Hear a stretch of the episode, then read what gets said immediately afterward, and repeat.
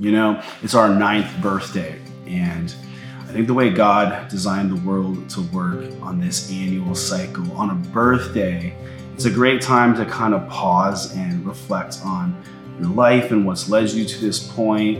And I can't help but think about how our church has grown to this point. And my earliest days as the lead pastor of Generation Church nine years ago, I did see our church growing. But it wasn't that we wanted to build a large church um, me and Amy, we wanted to build a good church that pleased God, and that's what we've done. And when you have a good church that pleases God, God blesses that church, and people want to be a part of it. And that is what we've seen. We've seen more people want to be a part of Generation Church, and we've seen new campuses starting. And today we're celebrating the grand opening of our new facility in Mesa. But I really believe that in this moment, as we celebrate what God has done, we have to also look towards the future and think about what God's going to do in this next year. And after so much expansion and new, I really feel like in 2023, the Lord's leading our church to grow in strength and in depth in our relationship with Him. You know, we've always had a loving church, but not every church uh, does a great job at discipling the Christians that they reach. And the problem is, if you don't disciple Christians, you aren't able to raise up leaders that you need to reach more new Christians. And so, in this season, growing stronger and us growing deeper in our relationship with God, really what that does is it it raises up the next generation of leaders in the kingdom of God who can be a part of reaching lost people and bringing them into the fold and then helping them grow in their relationship with God. And, and growing stronger and, and deeper like that, it's going to set us up not just to be personally more mature in faith and stronger, but that's going to set us up to be ready to then continue to expand and stretch out and reach more people because it's not just about us. There's still a lot of people in the valley who need Jesus. And one thing that we believe is in the course of time, when it's God's plan, we're going to start new campuses and bring Generation Church to parts of the valley where they still need more good Bible teaching churches that glorify God. And we know that a lot of what we love about our church, there's a lot of other people out there who need that in their lives. So I think in this next season, the Lord wants us to grow in relationship with Him, grow in relationship with each other, and then we'll be ready for whatever He has next for us. And now, today, as we're celebrating where God's brought us and everything that He's done for us, it's so good. We have so much to be grateful for, but I really, truly feel like we're just getting started. He's just set us up in this next season to reach more people and to grow and experience new life in Jesus like never before. So it's true, we can say the best is yet to come. Amen. Amen. Well, welcome today. It's good to be together on our ninth birthday, grand opening of our new facility in Mesa. And I want to welcome those of you who are joining us in Mesa as well as South Mountain campus at Fountain Hills and online. Uh, last summer, we started a series in Exodus. So if you'd like to catch up and go back through the archives, you can do that. But within that book of Exodus, there's a lot of little mini series that we've been focusing on. And we're starting a new one today focused on the Ten Commandments. Kind of a big deal, so I'm pretty excited about it. The Ten Commandments where the law is when God gave the law to Moses and he really crystallized and spelled out what he expects from his people, his standard of righteousness, and how to have a pleasing relationship with him. In Hebrew, what we translate as the Ten Commandments, it would literally be the ten words, uh, often called the Decalogue by theologians. And God gave the Ten Commandments to Moses on tablets of stone, and the Bible says it was actually written by the finger of God. It just didn't come from Moses. It wasn't Moses' idea, it came from God. It wasn't just an ethical code or a moral code to live by, but it also served as the criminal law for the nation of Israel, whose king was God. In fact, in Deuteronomy 33, uh, it says, The Lord became king of Israel. And having the Lord as your king, that's what you want. That's a good thing. It's when the Israelites demanded to have a human king that they went astray. Now we know as Christians today, Jesus is our king, and one day he's going to rule over all of heaven and earth as king, and that's going to be a really good thing, isn't it? But in the meantime, we can serve the Lord by understanding his law and the standards that he set in his law. I talked about that all last week if you'd like to understand the law more. Before I jump into the Ten Commandments, let me just give you a little background context. God made a covenant promise to Abraham, who's the father of the faith, that he would bless him and multiply his descendants and bless all the earth through his descendants. And then Abraham, at a very old age, he had a son named Isaac. Uh, it was a gift from God. People don't usually have kids when they're 100 years old. Isaac was special. Isaac had a son named Jacob, who's sometimes called Israel. That's where we get that name originally. And Jacob had multiple sons. Joseph was his favorite son, and everyone in the family knew Joseph was the favorite. And that's not really good for family dynamics when all the other kids know you've got one favorite. Because you parents, you have favorite kids, but you just pretend like you don't, you know? Jacob didn't even pretend. He just was like, yeah, you're my favorite. Everybody knew it. So his brothers got jealous. They beat him, they threw him in a pit, and they sold him into slavery. But God raised him up into a position of power and influence in Egypt and used him to save people from a famine that swept across the land. Then Joseph was restored to his brothers and to his family, the very family that betrayed him. And that's where we already see like a picture of Jesus forgiving us, even though we sinned against him. God raised him up and saved us through Jesus. And then the Bible talks about how hundreds of years go by after Joseph, and there was a new king in Egypt, and this new Pharaoh didn't know about Joseph and how God used Joseph. And so the new king in Egypt started to resent the Israelites who were multiplying like rabbits, just like God promised Abraham. They were just multiplying. And that scared Pharaoh that they were going to become powerful. So Pharaoh enslaved them. He made them slaves and oppressed them. God on the other hand, delivered them. He sent Moses to lead them out of Egypt. And you need to know all of that because before God's law was ever given, God had already given grace and shown love to his people who he rescued from Egypt. And he reminds them of that in Exodus 20, verse 1 right when he's starting to give the Ten Commandments, here's what God says God spoke all these words, saying, I am the Lord your God who brought you out of the land of Egypt, out of the house of slavery. And this is a preface statement and it's meant to be something that frames all 10 of the commandments for us. Remember, this is coming from the Lord in Hebrew, Yahweh. It's his personal name, your God. Yahweh, your Elohim. He's introducing himself by name and reminding them of his love, his grace, and his provision before he ever gave them the law which just shows you a lot about God. He wants to know you and have a personal relationship with you. And His law is meant to communicate His love and how to have a loving relationship back with Him and with one another. In fact, the first five commandments shapes our relationship with God. And the last five commandments shapes our relationship with human beings. In Matthew 24, Jesus replied, you must love the Lord your God with all your heart, all your soul, and all your mind. This is the first and greatest commandment. Here he's quoting Deuteronomy 6. A second is equally important love your neighbor as yourself, quoting Leviticus 19. The entire law and all the demands of the prophets are based on these two commandments. So you can see that the law of God, it gets a bad rap from a lot of Christians. Like, oh, the law was negative, the law was oppressive. The law was a burden. No, the law was always about love. How to have a loving relationship with God and other people. I want you to understand it like this The Ten Commandments were not rules to obey just for the sake of obedience, as though to earn some kind of credit. Rather, they were to be obeyed in order to discover abundant life which flows from a full and rich relationship with God. See, a lot of people, they see God and His commandments as restrictive and mean, like he's the fun Nazi in the sky trying to ruin all your party plans. But in order to understand his commandments, you have to understand that he's not just our king, he also identifies himself as your father. And isn't it true that a loving father protects his children? Yes. True or false? You know, Amy is a great mom. She nourishes our daughter Lila. She nurtures her, she takes care of her, and I'm around too.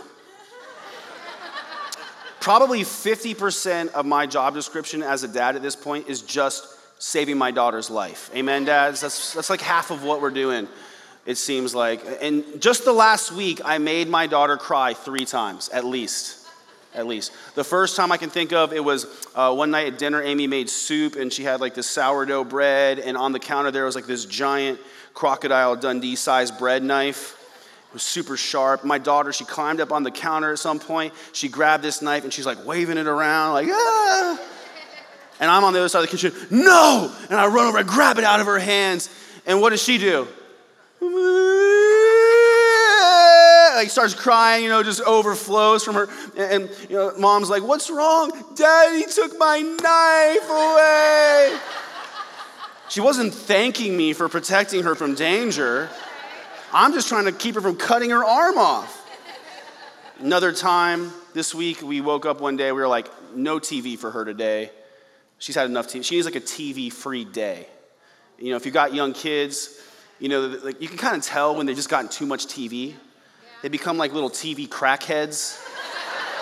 like, I want TV. I want more TV. You're like, okay, you've had enough. You need to take a break.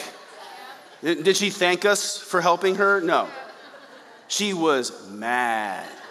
And she let us know all about it. Another time I was picking her up from her grandma's house and I put her in her car seat and I strapped her down real tight and she doesn't like that. So you know, she's fussy, like, no, I don't want to sit in my car seat. I'm strapping her, her straps down, you know, according to the instructions. And she's like, it's too tight. It's too tight. I'm like, baby, it has to be tight for it to work. It's got to keep you safe. And, and so, you know, you look at that and all this stuff that I'm doing, you know, I'm taking things away from her. I'm telling her no. I'm strapping her down.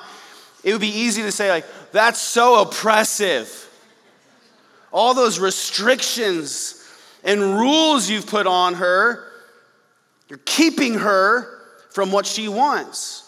But you realize, I mean, obviously, what I've done, it's not oppressive. I said no in order to be protective. I put restrictions in place to keep her from danger. It's the same with God. He is a loving father to us, his children. And he doesn't give us commandments to just be mean or oppressive or restrictive, but to be protective and to prevent us from encountering danger. So you could think of it this way like when God says, don't, you can really think of it like he's saying, don't hurt yourself. Here's his commandments. So God's boundaries are meant to protect us. If we stay within his boundaries, we can enjoy incredible freedom, blessing, and the avoidance of much suffering. He says, Don't.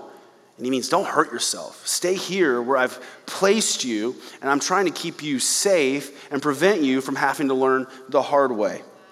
So here's the first commandment with all that being said in Exodus 20, verse 3 You shall have no other gods before me. Now, it seems pretty straightforward, but this commandment is first for a reason because it sets the stage for the rest of them. God is number one, no other gods before me. Now, maybe as a newer Christian or less biblically versed, you could have some questions about this. Like, here are some questions you might have. I thought that we serve the one true God and He's the only God, so how can there be other gods? Well, you need to know that really anything you worship can be a God. The Egyptians considered Pharaoh to be a god, and they worshiped hundreds of other gods. We as Christians, we know the God of the Bible who reveals himself as Yahweh. He exists three in one Father, Son, and Holy Spirit. He is the one true God, but anyone you look to for what only God is supposed to provide is potentially a God in your life. And the Bible makes it clear that those other gods are false gods. Psalm 81 says, You must never have a foreign God. You must not bow down before a false God. God had to tell them this because his people were repeatedly tempted to do it. They were always feeling the attraction of having these other gods. These false gods were actually demons, or they came about through the influence of demonic forces.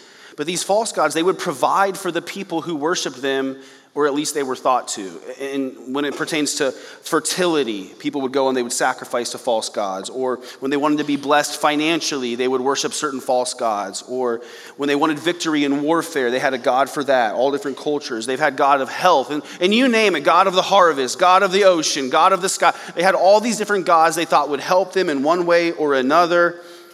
But our God is different. In Psalm 97, it says, For you, O Lord, Yahweh, are most high over all the earth. You are exalted far above all gods. He sets himself apart. It's true that to some extent, demons do have power. They might have the power to help a person with a problem or to bless a person in a certain way, but their power is nothing compared to all powerful God Almighty, the one true God. In Jeremiah 10, it says, No one is like you, Lord. You are great, and your name is mighty in power. Our God is all powerful. Nothing is impossible for him. And so it's good that we get to know him and have relationship with him. Okay, so this first commandment, you shall have no other gods before me. Okay, we know there are other gods, but none are like our God. What does it mean before me? Some translations say beside me. Does that mean you can have other gods if they're after him? Well, literally, if you were to translate the Hebrew command into English as close to literally word for word as possible, it would read like this Not shall, you ha- shall there be for you gods before my face. Not shall there be for you gods before my face. And the fact that the first word is a negative, it really emphasizes the strength of this command. It's firm, it's said with authority. No gods for you. Get them out of my face. I don't want any of those other gods up in your life or in our business as a people. That's what it means. God explains our relationship with Him using the analogy of a husband and a wife all throughout Scripture. A husband and a wife, comparing Himself to a husband and His people to a bride of sorts. You know, as a pastor, part of my job is I'll, I'll marry, I'll bury, and I'll baptize. Not in that order. The, the marrying is a lot more fun than the burying. And so imagine a scenario with me. You know, imagine I'm doing a wedding and I got a, a groom up here. It's his wedding day. He's been waiting for this day, especially because he's a good Christian boy. He's been waiting for this day. You know what I'm saying? He's beaming with pride. And in comes his bride, walks down the aisle, beautiful, amazing white dress. She's prettier than he's ever seen her before, and probably prettier than she'll ever be seen again. But she, com- she comes in. I'm kidding. But it's funny because it's true. And she comes in, she comes down the aisle, she stands up with her husband. You know, I'm leading them in vows. You know, do you take her, so and so? Okay, so imagine if, if the bride says to her new husband, this groom, I promise to put you first before all my other boyfriends. The wedding would come to a screeching halt, wouldn't it? Everyone, what? Now, not maybe if it was happening in California pe- people there would just be like, oh, it's like an alternative lifestyle. But outside of Sodom and Gomorrah, people would be more concerned about that. Like other boyfriends, you know, the groom would be like, wait, what? Other boyfriends? Like, no, no, no, don't worry. I'll put you before my other boyfriends. You'll be my, my first guy. That would be unacceptable to everyone, wouldn't it? And, and, so it's not that we can have other gods in our life as long as they're behind God or after God. Any other God is spiritual adultery. And adultery in marriage is one of the most devastating sins that can happen in a marriage. It causes so much pain. But as bad as it is, it doesn't compare to spiritual adultery because our covenant with God is an even higher covenant and more serious. As Christians, this husband wife metaphor still exists between Jesus, who's compared to a groom, and the church, which is uh, compared to a bride in Scripture. So, as his people, as his church, we must remain faithful to him Yet, too often Christians will allow false gods into their lives.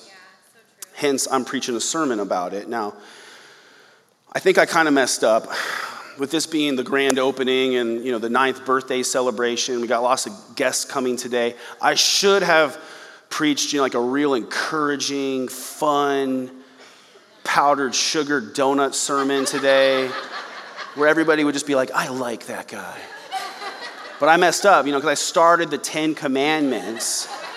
And the first commandment is probably the most confrontational and challenging one because it sets the stage for all the rest. So, on the positive side, if you came as a guest today and you don't hate me at the end of this sermon, welcome home. This is probably your new church.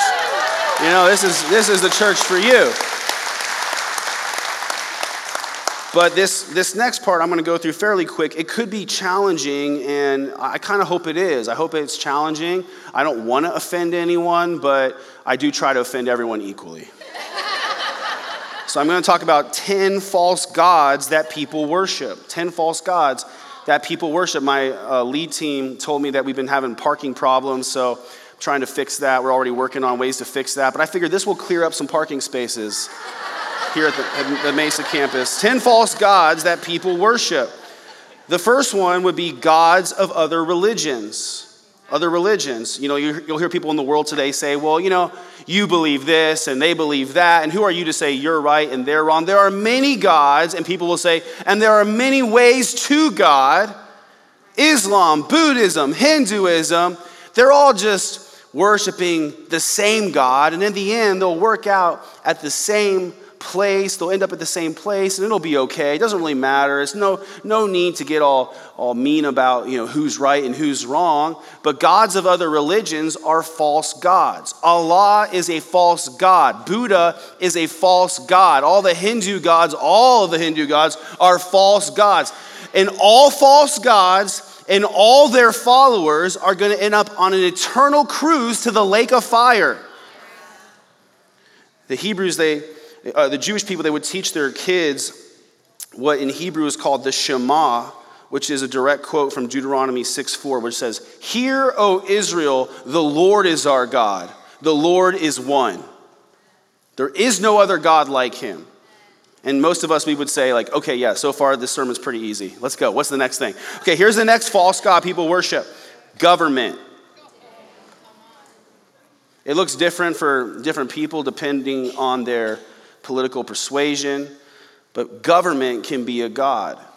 For liberals, they worship Big Daddy government, who will provide for all their needs according to his riches and stimulus checks. And their attitude is, you know, government is here to take care of me, government is here to protect me, government is here to bless me. And if government tells me to jump, my only question is, how high? Thank you, sir, may I have another? Then it looks different for conservatives. For conservatives in the modern era, we tend to worship charismatic political leaders. And we tell ourselves any day now, they're going to part the clouds, they're going to ride in on a white horse, and they're going to save us from evil. You know, there's Christians, they don't ever read the Bible, but they got a pocket constitution everywhere they go. I'm committing career suicide up here right now. But again, it's true. God established government to be a blessing to us, but government makes a poor God. The third thing is there are counterfeit gods. People worship the false God, counterfeit. And what I mean by this is people will use the same terminology that we use from the Bible, but be talking about a very different God. The first version I think of is there are people they identify as Christians, but they don't worship the God of the Bible, they worship the Burger King God. If you grew up in the 80s and 90s, you remember Burger King's jingle, you can have it your way?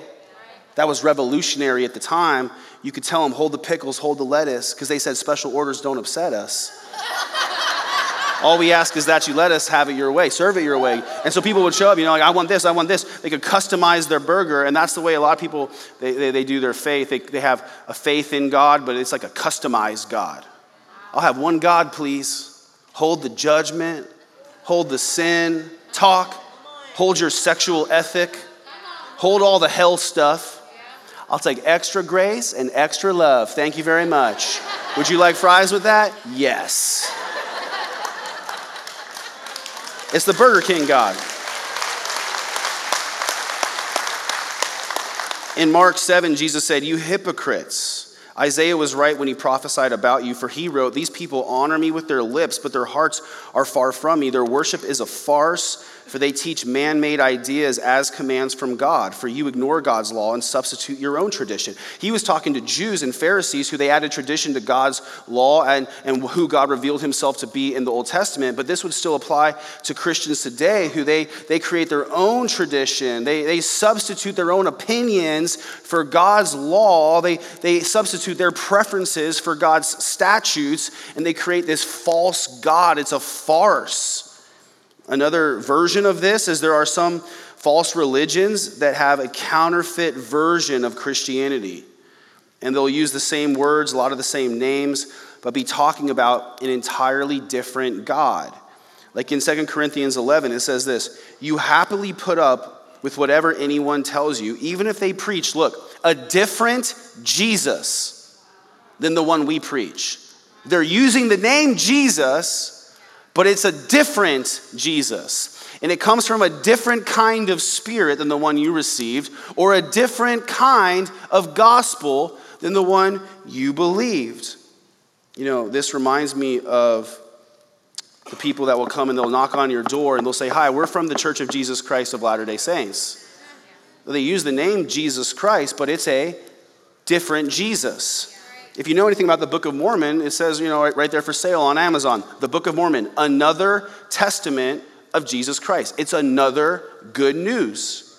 And it came from another kind of spirit. We received the Bible through the inspiration of the Holy Spirit. The Book of Mormon came through a demonic spirit. You know, Joseph Smith says that he received the Book of Mormon when an angel named Moroni appeared to him in the woods and gave him this other gospel. Keep that in mind when you read Galatians chapter 1, where it says this You are being fooled by those who deliberately twist the truth concerning Christ. Let God's curse fall on anyone, including us or even an angel from heaven who preaches a different kind of good news than the one we preach to you. I say again what we have said before. If anyone preaches any other good news than the one you welcomed, let that person be cursed. See, and here's the thing I've learned this over the years. You know, I try to be gentle about this as much as I can be. There's a lot of people I know who are Mormons who are really great, and I love them as people. And I'm not trying to be offensive to them, but it's more important to be truthful. And there are, are always people at church when we talk about this, they'll get upset. They'll get upset. Like, I don't like when you talk bad about other religions. So you're saying you don't like when I talk bad about false demon gods that lead people to hell.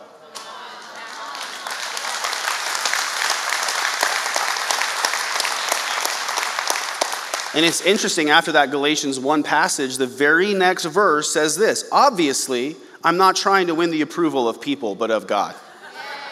If pleasing people were my goal, I would not be Christ's servant. It's funny that that came next. Okay, so there's counterfeit gods. Counterfeit gods are false gods. Another false god that's uh, worship is growing in popularity t- today, number four, is the environment. People are worshiping the environment like a god. Instead of worshiping Father God, they worship Mother Earth. Instead of building God's kingdom, they work to build a green kingdom. Instead of fighting against sin, they fight against pollution. Instead of serving, they're passionate about recycling. And the environment is a good thing. Uh, you know, the nature is beautiful. God created the world around us, and it reveals His majesty. But the environment is not more important than people, and it makes a bad God. It's a false God. Another false God uh, would be kids, your children. This, this is about to get real. Uh, see, because God had to tell ancient Israel, I don't want you to worship, worship false gods that you made out of stone and wood with your own hands. But today, a lot of Christians, they'll worship these little cute gods that they made with their own bodies. And they'll elevate them above the place of God in their lives. And it, it looks different for different people at different times, but The Holy Spirit will show you if this is relevant to you. But it, you know, I see people they, they just they think constantly about their kids. They rarely think about God. They love and adore their kids more than they love and adore God. They elevate the wants and needs of their children above the commands and the priorities that God has established. It's the person they can't go to church on Sunday because they're already going to a tournament for their kids. They can't give to build the kingdom of God because they got to pay for dance class and football pads. The priorities are out of whack, and you're like, oh, I don't know. Can you really love your kids too much? Let me prove this to you because we know what the Bible says, but then how many times have I seen where all of a sudden someone says, well, now that my kid's gay, is it really that bad? Those kids have become gods. And kids are a blessing from God, but they make really bad gods. And six, another false God would be power. Power. People want to be in control, and there are some people who will do anything to get power and keep it. Uh, people who will stab each other in the back to climb the corporate ladder and the power hierarchy. The reason that power is so appealing, if it can become like a false God, is because it gives us a sense of control. You know, I don't have to fear what might happen if I have power and I can control the outcome. Another false God, seven, would be sexuality. Sexuality, and, and you can see and you understand why it can be so appealing. And worship of demonic gods usually involved sexual sin. Like in ancient times, around the time of the Apostle John and Timothy in Ephesus, leading the church, building the church of Jesus Christ, there was this temple called the Temple of Artemis. It's one of the seven ancient wonders of the world. Artemis was a goddess, a goddess of fertility. And at her temple, this one of the most prominent uh, buildings in ancient world, uh, they had temple prostitutes. Part of the worship of these demonic gods involved sexual sin, and we can see why that would be pleasing to Satan but displeasing to God. And, and, there's been different types of gods and goddesses like this throughout history Aphrodite, Baal, Ashtoreth. They would go by different names, and demons don't mind rebranding themselves. They're, they're more than happy to rebrand themselves to different cultures, and I think many of the same demons have gone by different names over the years. And today, the worship of the demonic gods of sexuality is still in full swing. Today in America, its denominations are L, G, B, T, and Q. Planned Parenthood is its temple where children are sacrificed to the false gods of sexuality. Sex can be a good thing from God, but it is a bad God. It's a false God. Also, eight, money. Money is a false God that's easy to worship because money also gives you a sense of control of your life. Money can be a type of God because if you have it, you can provide for your needs. If you have money, you can put a roof over your head and have shelter. If you have money, you can buy food and satisfy your hunger. If you have money, you can pay a doctor and, and get healing to some extent. So money can quickly become like a God. And that's why Jesus said this in Matthew 6 No one can serve two masters. You cannot serve God and money. Jesus is the one who compared and contrasted them. You cannot serve both God and money. Of all the things he could have said, he said money in this passage where he was telling people not to worry about their needs, but to trust God. The thing about money is the more you get, the more you want, and the more you have, the less satisfied you are. If you don't have it, you dream about getting it. Once you get it, you fear losing it. God actually instituted a practice to help us uh, avoid the love of money, and it's something that we'll often call tithing. And you know, when we talk about giving and tithing in church, it's not just so like we can keep the lights on or have you know, fun things to enjoy. But tithing is a spiritual discipline that the Lord established to help us keep money from rising up to godhood status in our hearts. Every time I get a paycheck and put God first with the first 10%, it's, it's enough that it realigns my heart and it reminds my soul that God is number one. This money is not God, it's a gift from God, and I'm going to use it to honor God by putting Him first. Number nine would be success. I, I think of how people in American culture, especially, can be so driven to achieve. And on one hand, that's a good thing, but the pursuit of accomplishments and success and accolades, that can become a type of false God where people who are just so desperate to prove themselves and achieve and be viewed as great and respectable, this pursuit of success can become a false God. It's the guy who's more concerned with getting promotions and awards at work while his kids are suffering at home. And you know they just want dad to come home. This person often cares more about the approval of others than the approval of god. And then lastly probably the one that we've all struggled with the most would be self. At the end of the day i am the most tempting false god the one who i want to worship the one who i want to honor is me and this has been true for all of us probably at one time or another. This is really where the sin root started with Lucifer in heaven, who wanted to be like God. And in the Garden of uh, Eden, the serpent said to Eve, If you eat this fruit, you will become like God. Now, most of us, we're not egotistical enough to walk into a room and be like, I am like God. I am just as good, if not even better, than God. Most of us are too smart for that. We, we fear getting struck with like a lightning bolt. We're not going to say it out loud, but we'll live it with our actions. I'm going to elevate my preferences above God's standards. I'm going to put my own needs ahead of God's commands. People say, you know, it's really easy to bow down and worship at the altar of yourself in the mirror.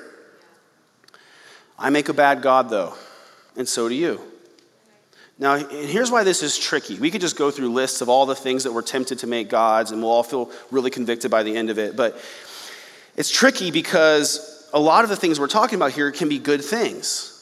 And, and they can be good gifts from God. Like, it's good to love the beauty of nature. It, it's good to love our country. It's good to love your kids. Sex in marriage is good. Money can be a very helpful, good thing. Success can be a good thing and a blessing. It's even, in many ways, appropriate to love yourself because you're made in the image of God. God made you exactly the way you are and says you're fearfully and wonderfully made. The problem is when we love those things in the wrong order. Uh, one of the church fathers, he lived around 400 AD, named Augustine, he basically said, to paraphrase, virtue is rightly ordered love. Virtue means like moral goodness, is rightly ordered love. In other words, it's okay to love your spouse and your kids and your favorite sports team and your car as long as you love those things in the right order. If you love them in the wrong order, now you've got a false God.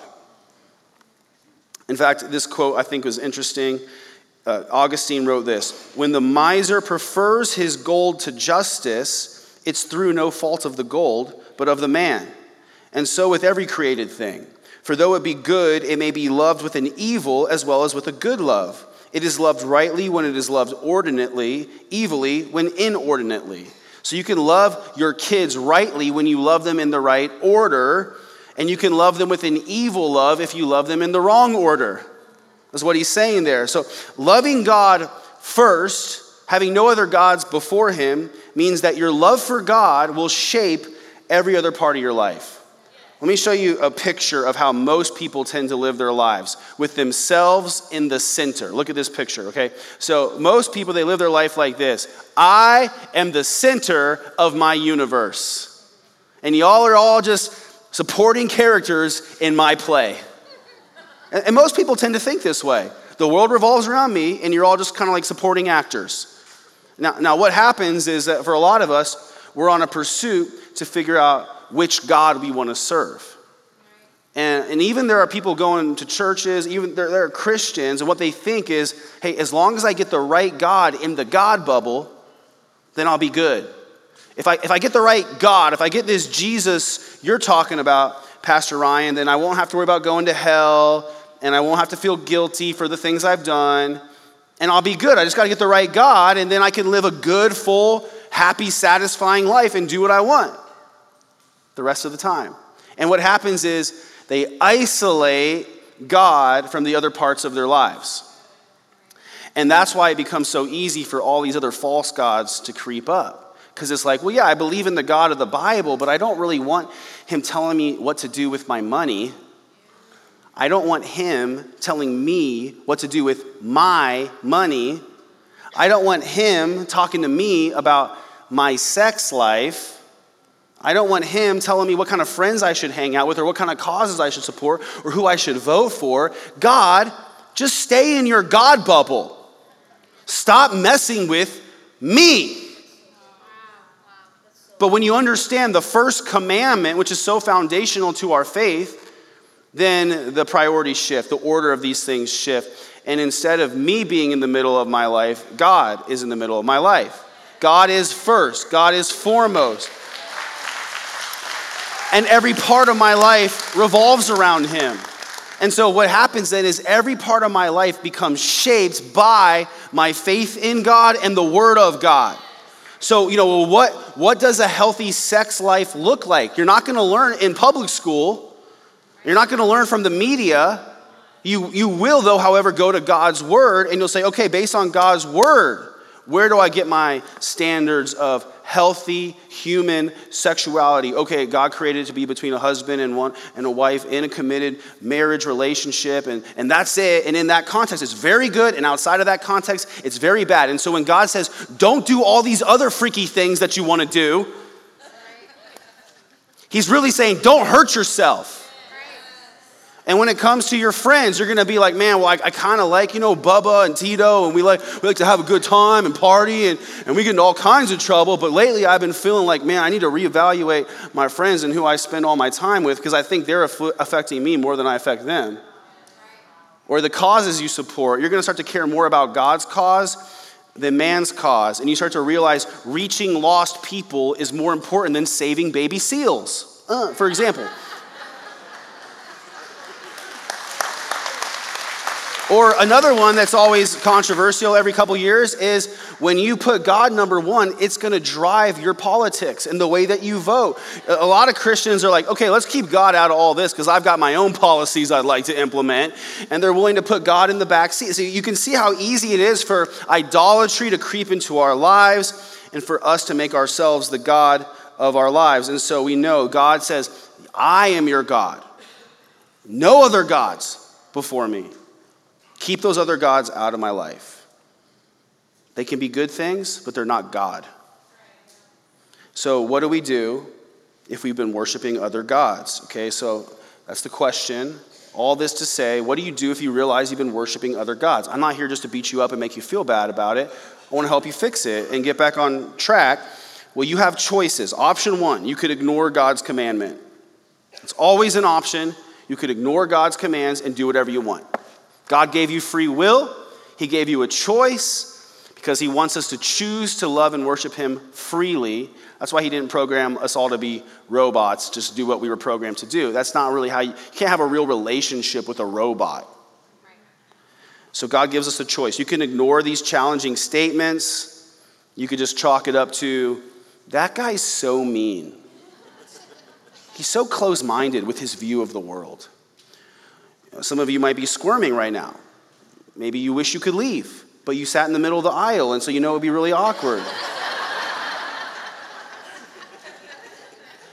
Especially right after I insulted your false God. But maybe God is convicting you today. He's convincing you that, hey, there's something wrong here. There's something wrong in your life. When you feel the conviction of the Holy Spirit, you can either ignore it or respond to it. But a lot of people, they do ignore it. And we should understand that that is serious. In Jeremiah 35, God says this Time after time, I sent you prophets who told you, Turn from your wicked ways and start doing things right. Stop worshiping other gods so that you might live in peace here in the land I have given to you and your ancestors. But you would not listen to me or obey me. You've refused to listen to me. Therefore, this is what the Lord God of heaven's armies, the God of Israel, says because you refuse to listen or answer when I call, I will send upon Judah and Jerusalem all the disasters I have threatened. So, what God did with his people was they persisted in worshiping idols and false gods. God warned them and called them to return and change again and again. They ignored him like we often ignored him. And so, God, because He is a loving Father, He said, I'm going to have to discipline you.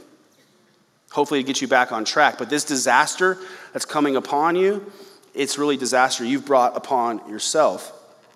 And for us, even today, when we ignore God's commandments as it pertains to particular parts of our life, we can bring disaster into our life. Even though God's still good and He loves us, if you worship your kids, your family will become a disaster. If you worship money, your finances will be a disaster. If you worship sex, your relationships will be a disaster. And all this disaster is what God is trying to protect us from by giving us His law and saying, Don't have any other gods before me. He's saying, Don't hurt yourself by worshiping these other gods. And when you ignore His warning, you have no one to blame but yourself. And I'm compassionate to people who are suffering, but I can't tell you how many times someone's like, Pastor Ryan, why did God let this happen to me? You made this happen to you. How often? I mean, not, not every time, but a lot of times. We bring suffering and disaster on ourselves because we ignore God and we have to suffer the consequences of sin. But it doesn't have to be that way because there's another option. If you realize you've been worshiping false gods, option two is repent and return. Repent and return. There's been times, you know, I've been driving in the car and uh, I get kind of lost, but my pride gets the better of me. And my wife, Amy, will be like, Hey, are you sure you know where you're going? Are you sure it's this way? And I'm like, Yeah, I'm, I'm pretty sure.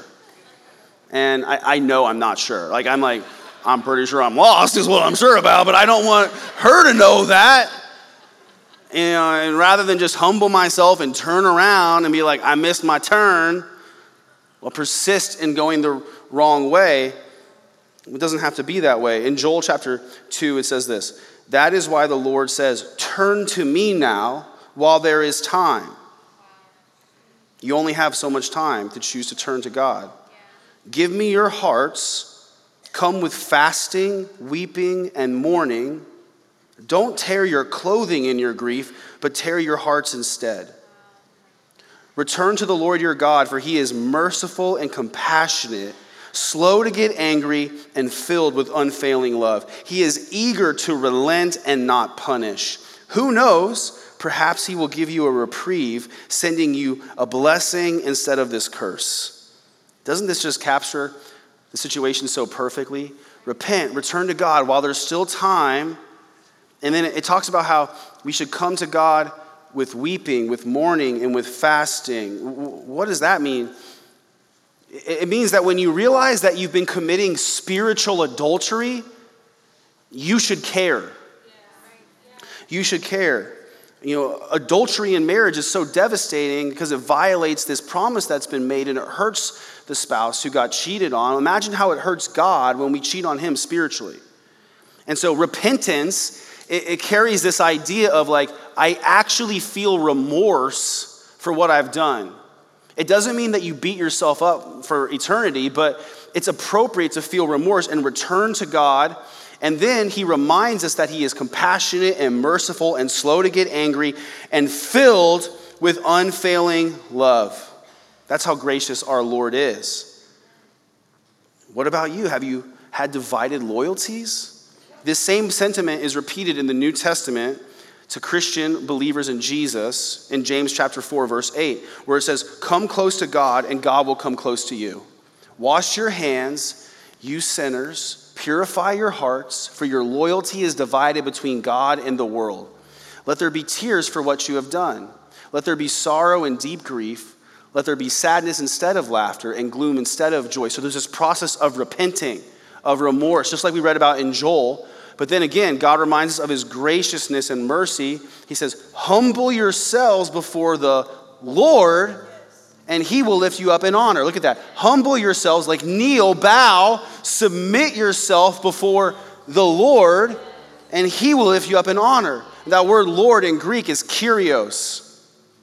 Kyrios, it means Lord, it means master, it means commander, the one who's in authority, the ruler of our lives, the one who gives orders.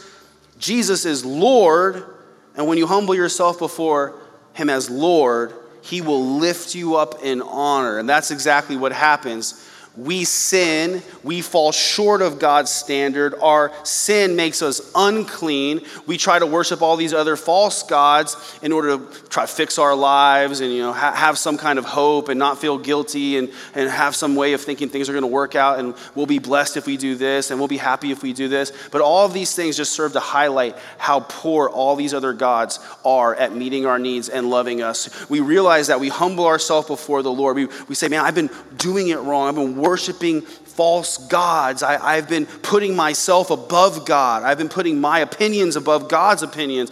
And, and I need to humble myself and recognize God is God. I am not. There's no one like God. I am, am here to serve Him and worship Him. He is God, and I need to trust Him. And so you, you have like this realization I'm humbling myself before the Lord.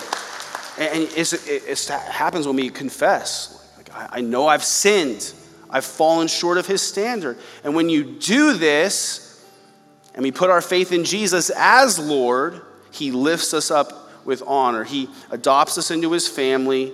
He cleanses us from our sins. He clothes us in righteousness. He transfers the inheritance of Jesus to our account and loves us because of who we are in Christ Jesus. In Romans 10 9 says, If you confess with your mouth Jesus is Lord and believe in your heart God raised him from the dead, you will be saved.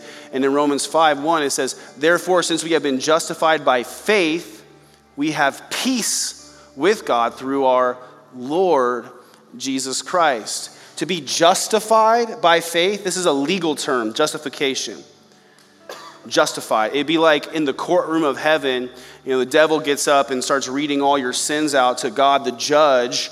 He's like, he's guilty of this, he's guilty of this, he's guilty of this, and he's right. But then Jesus stands up and says, Actually, I paid the price for that sin. I took that sin upon myself. I paid the price for that. And then the judge goes, Not guilty. That's what it means to be justified by faith. And it happens when you acknowledge Jesus as Lord. There's a lot of Christians today, a lot of pastors, a lot of churches, they'll talk all day about accepting Jesus as your Savior.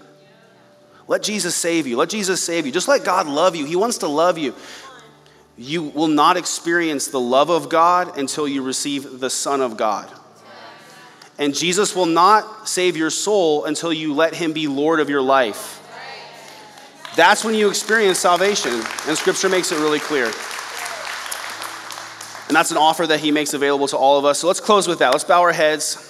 For us as Christians, you know, this is an opportunity, uh, if the Holy Spirit has convicted us of something out of alignment, to repent of that, make that right, confess that to God, receive forgiveness in Jesus and the unfailing love of God, His mercy and grace. It will fill you up. You'll experience that today again in a new way. But then there are also probably people here in Mesa, maybe at South Mountain, maybe online, maybe at Fountain Hills, and you'd say, I've never accepted Jesus as Lord of my life. And I, I want to be saved, and so I need to let Jesus be Lord. I need to submit my life to Him. And so I want to lead you in a prayer, and I just want to help you to express what's in your heart. If you need to accept Jesus as Lord, then pray this with me. And if you mean it, God will hear it and it'll have a huge impact on your life and your eternity. Just pray with me and just say, God, I know I've sinned against you. I've broken your commandments, and I've fallen short of your glorious standard. I need a Savior, and I ask you to forgive me. I believe that Jesus is the Son of God. I believe He died on the cross for my sins. I believe He rose again. Through faith in Jesus, I am forgiven and I receive eternal life. And today I accept you, Jesus, as my Lord, my King, and my Savior. And I thank you that you've also called me your friend. I ask that you would lead me from this day forward. And I thank you for your love. In Jesus' name we pray. Amen. Amen. Hey, let's stand to our feet together. We're going to take time to praise God for what He's done. I want to encourage you don't, don't start rushing out of here before we respond to this message. And if you just prayed to accept Jesus as your Lord and Savior right now, that's the most important decision you've ever made. So we need to celebrate that. And I think there's something that's really powerful that happens when we respond physically to what just happened inwardly and spiritually. It helps us solidify it for us. So if you just prayed to accept Jesus, I'm gonna count to three, and I'm gonna invite you just to shoot your hand up. And we're not gonna embarrass you, but we wanna celebrate with you. So get ready to respond. You just accepted Jesus. One, welcome to God's family. Two, He loves you so much. Three, shoot your hand up. If that's you, awesome. Thank you. Just raise it up. Come on. Be proud of it. God is good. That's great, man. Awesome, awesome. Thank you. Church, let's give God praise today. Come on, He's good. He deserves it. Let's worship Him. Lift Him up.